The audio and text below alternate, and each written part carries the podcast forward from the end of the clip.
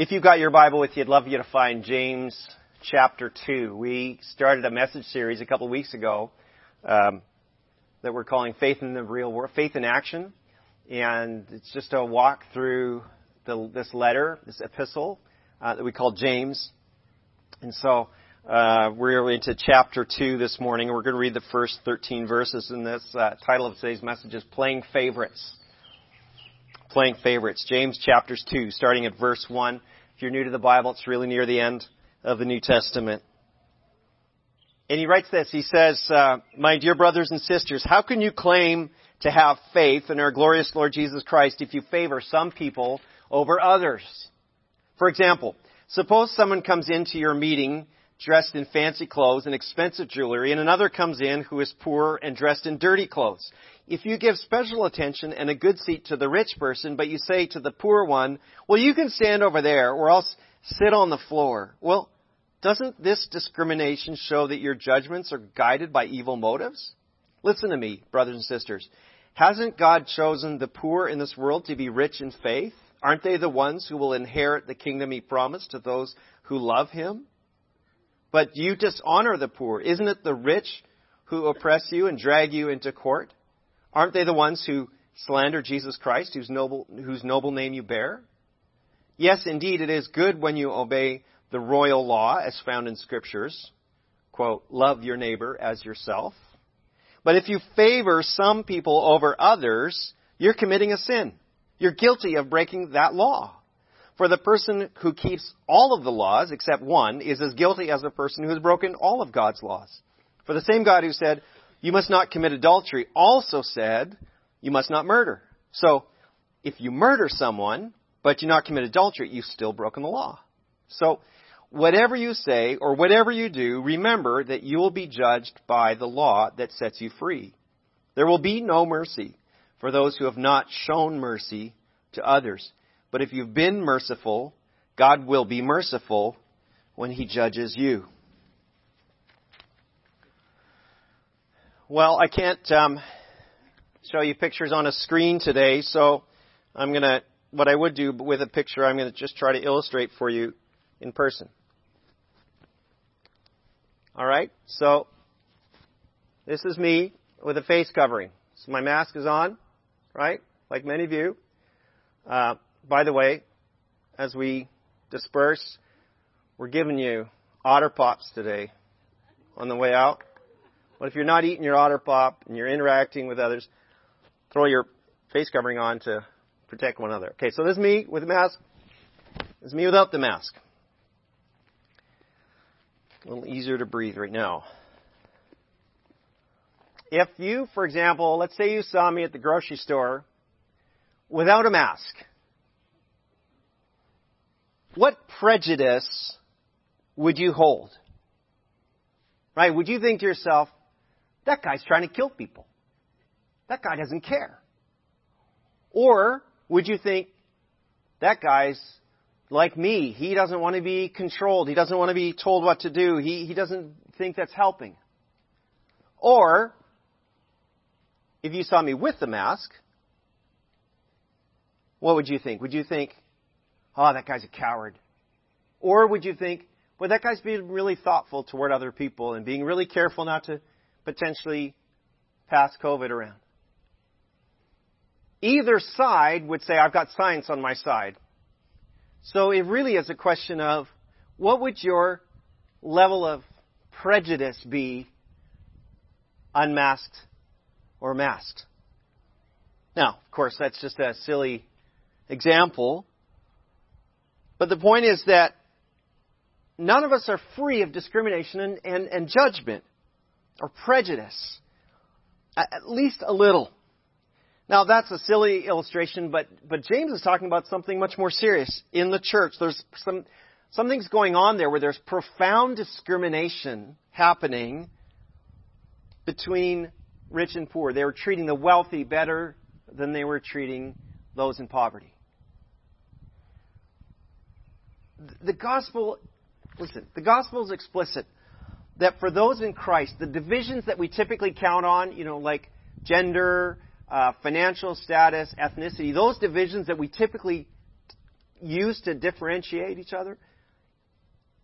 In Christ, those things are erased. Those things are gone.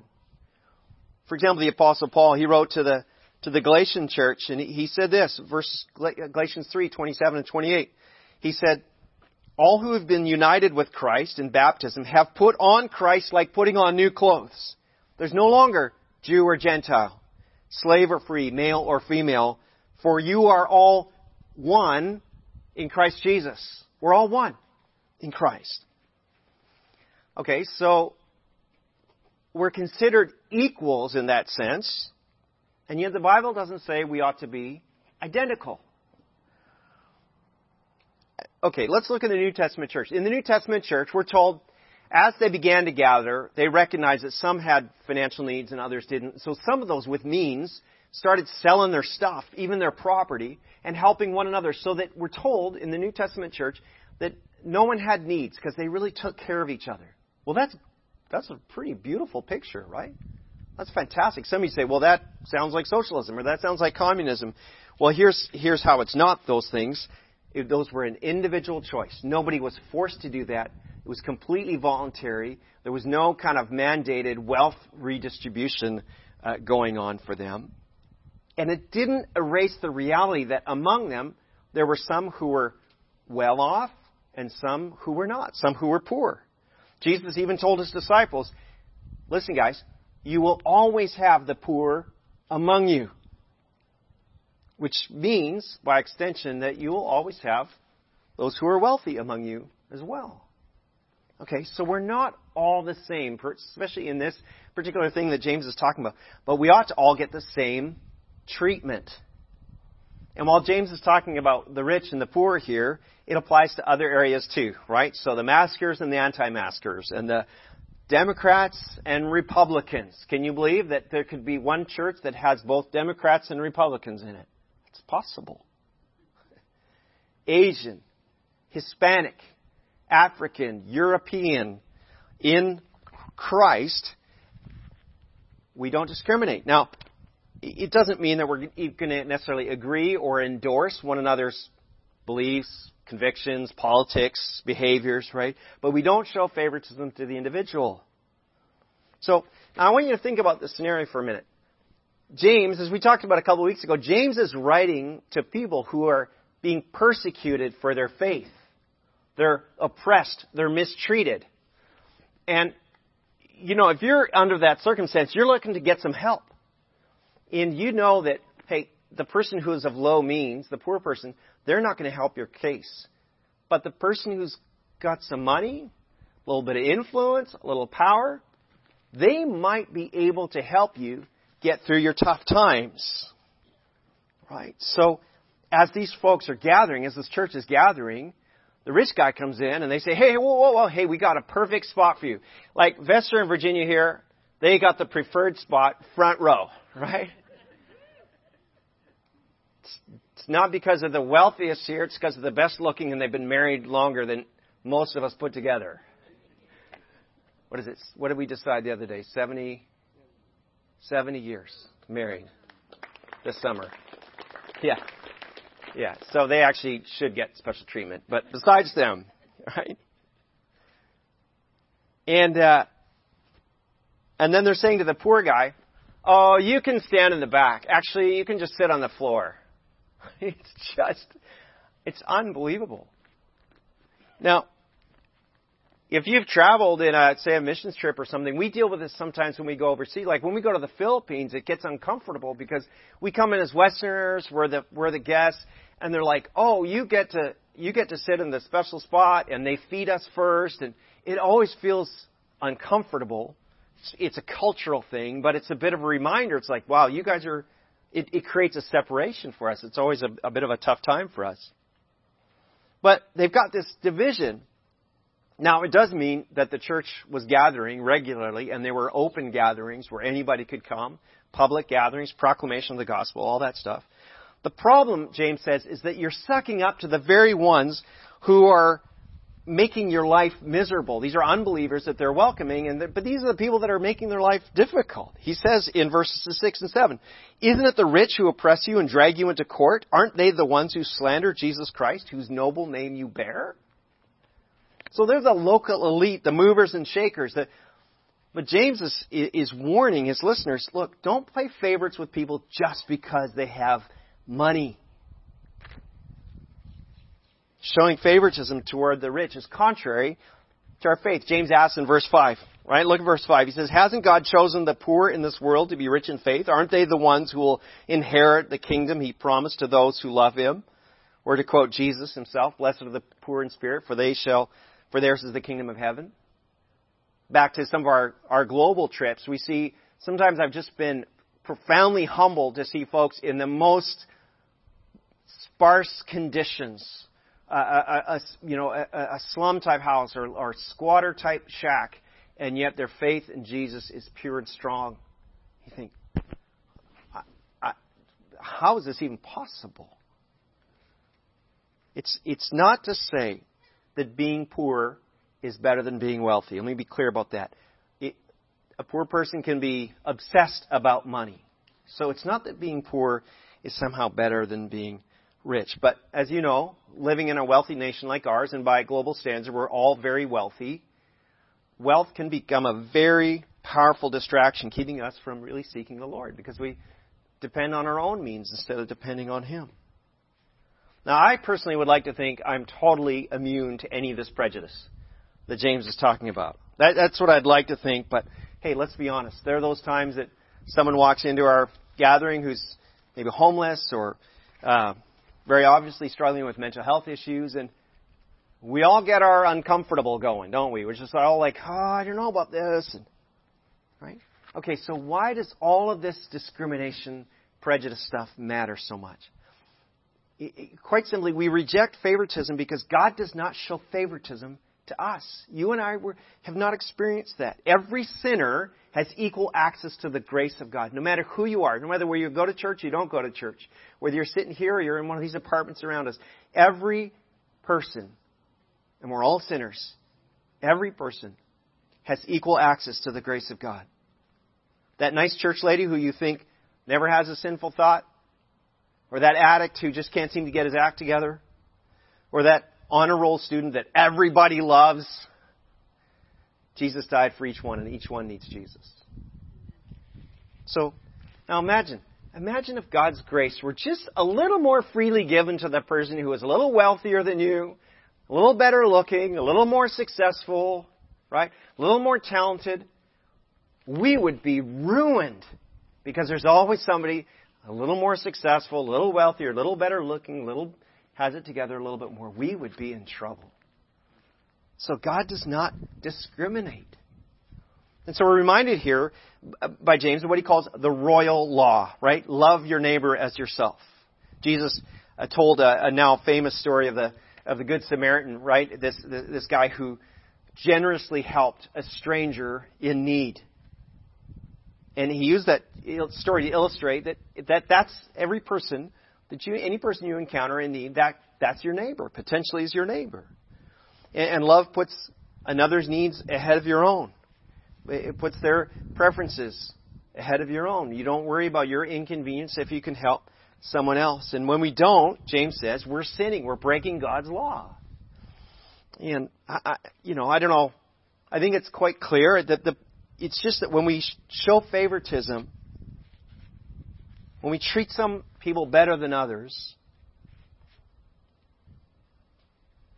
for whatever reason, like I say, wealthier, better looking, more successful, smarter, that's a sin. And, and, and something James doesn't explicitly mention, but I, I think we can draw it out of the passage as well, is that not only are we not to show favoritism, we ought not expect it either.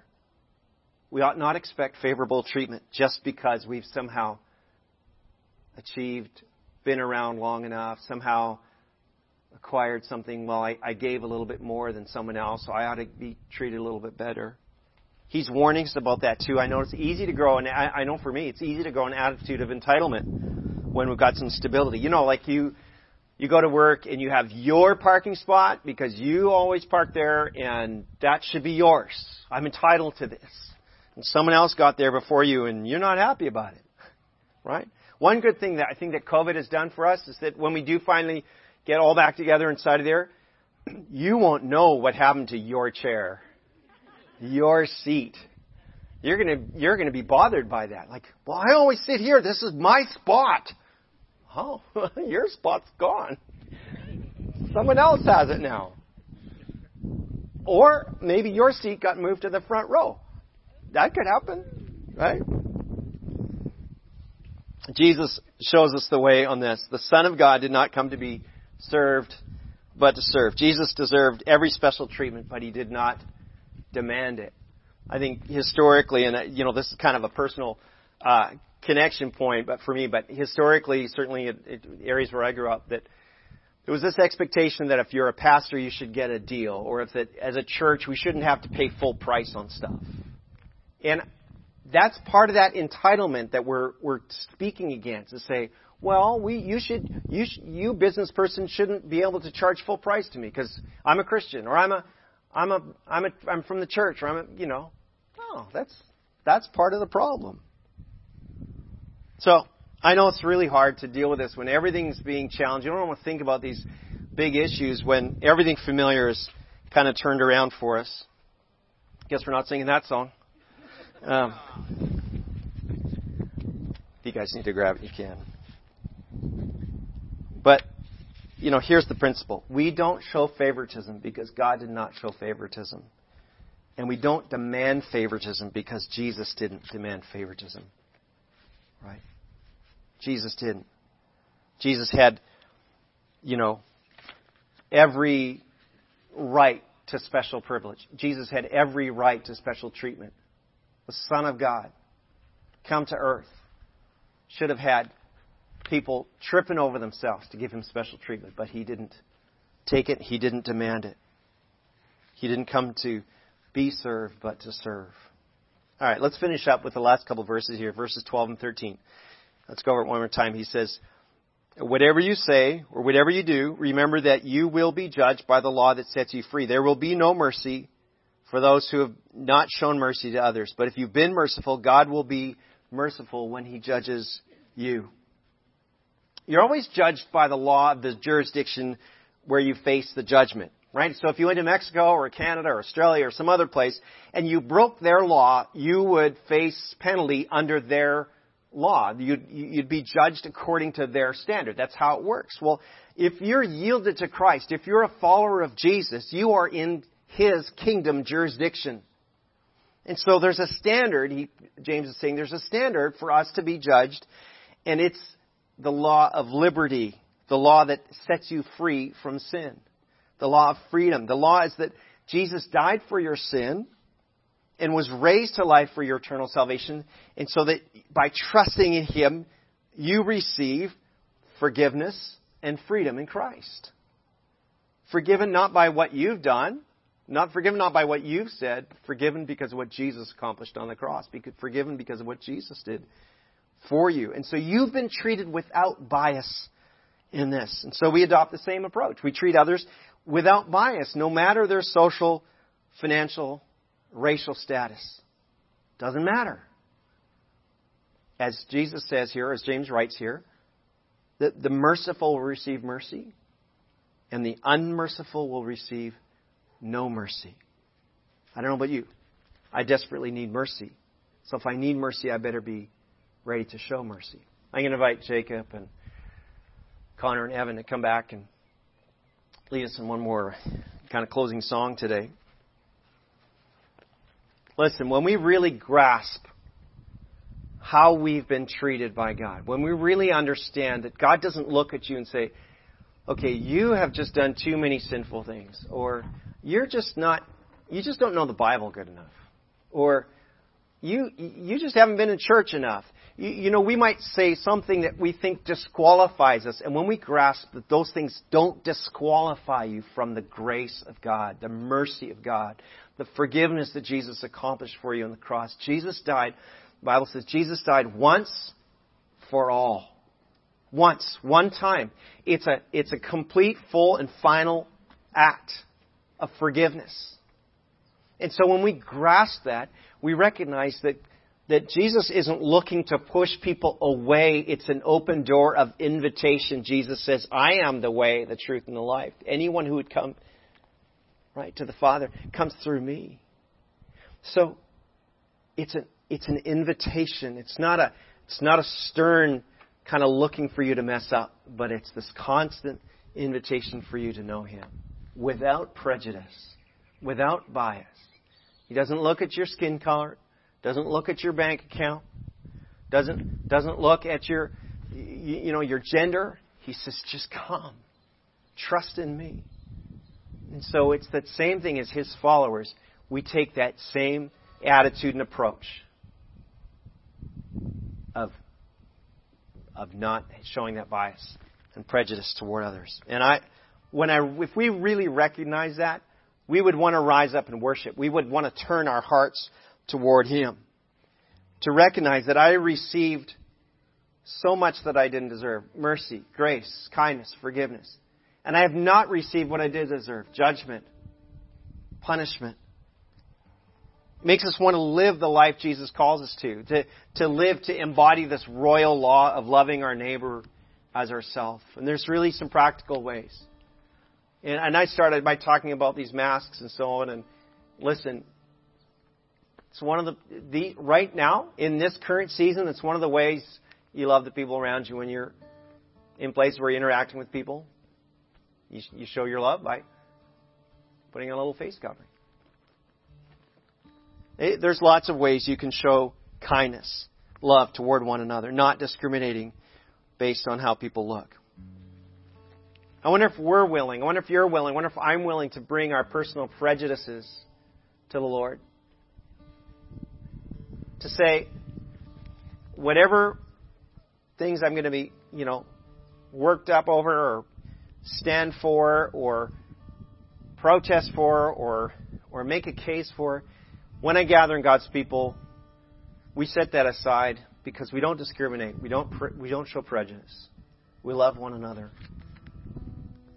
Am I willing to bring those prejudices to Him? Or maybe I need to say, God, I don't think I have any. Can you show me if there's places where I have bias, where I treat others unequally with prejudice? Show me what that is, Lord, because I don't want to. I don't want to do that. And maybe you're somebody. You've never given your life to Jesus. You don't even know what it means to be a follower of Him. You've never heard the gospel. Let me tell you this. Here it is. You were created by God. He loves you. He designed you to have a relationship with Him, God Almighty. But we all sin. We all do this thing called sin, and it separates us from God. And so we try to reach God. We do good things. We give money. We try to be a good person. We care for the environment. Whatever it is you think that's somehow righteous, somehow saving you, and none of that can achieve righteousness, holiness with God. So God instead makes a way. It's unlike any other worldview or philosophy that God Himself reaches down to us by sending His Son, Jesus Christ. Jesus comes to earth. He dies on the cross. And in that process, takes on the sin of the whole world. And as He takes your sin and my sin, He says, Listen, I've forgiven it. It's up to you whether or not you want to receive that forgiveness. And as we do that, if you'll do that, He gives you new life. Around here, we sometimes call it the ABCs to admit that I'm a sinner and I need saving. To be is to, to believe that Jesus Christ is the Son of God. He died for my sin and rose again. And C is to commit my life to follow Him all my days. And if that's you, here's the beautiful thing. You just tell God yourself. You just approach Him yourself. God, that's me. I, I want to be forgiven. I want to be saved. I just call on you and I put my life in your hands today. It's called the good news. It's called the gospel. It's freely available to everyone. So, God, we just give you praise for this day. We thank you for the opportunity to gather. We love you. Thank you for your great love for us. In your name we pray. Amen.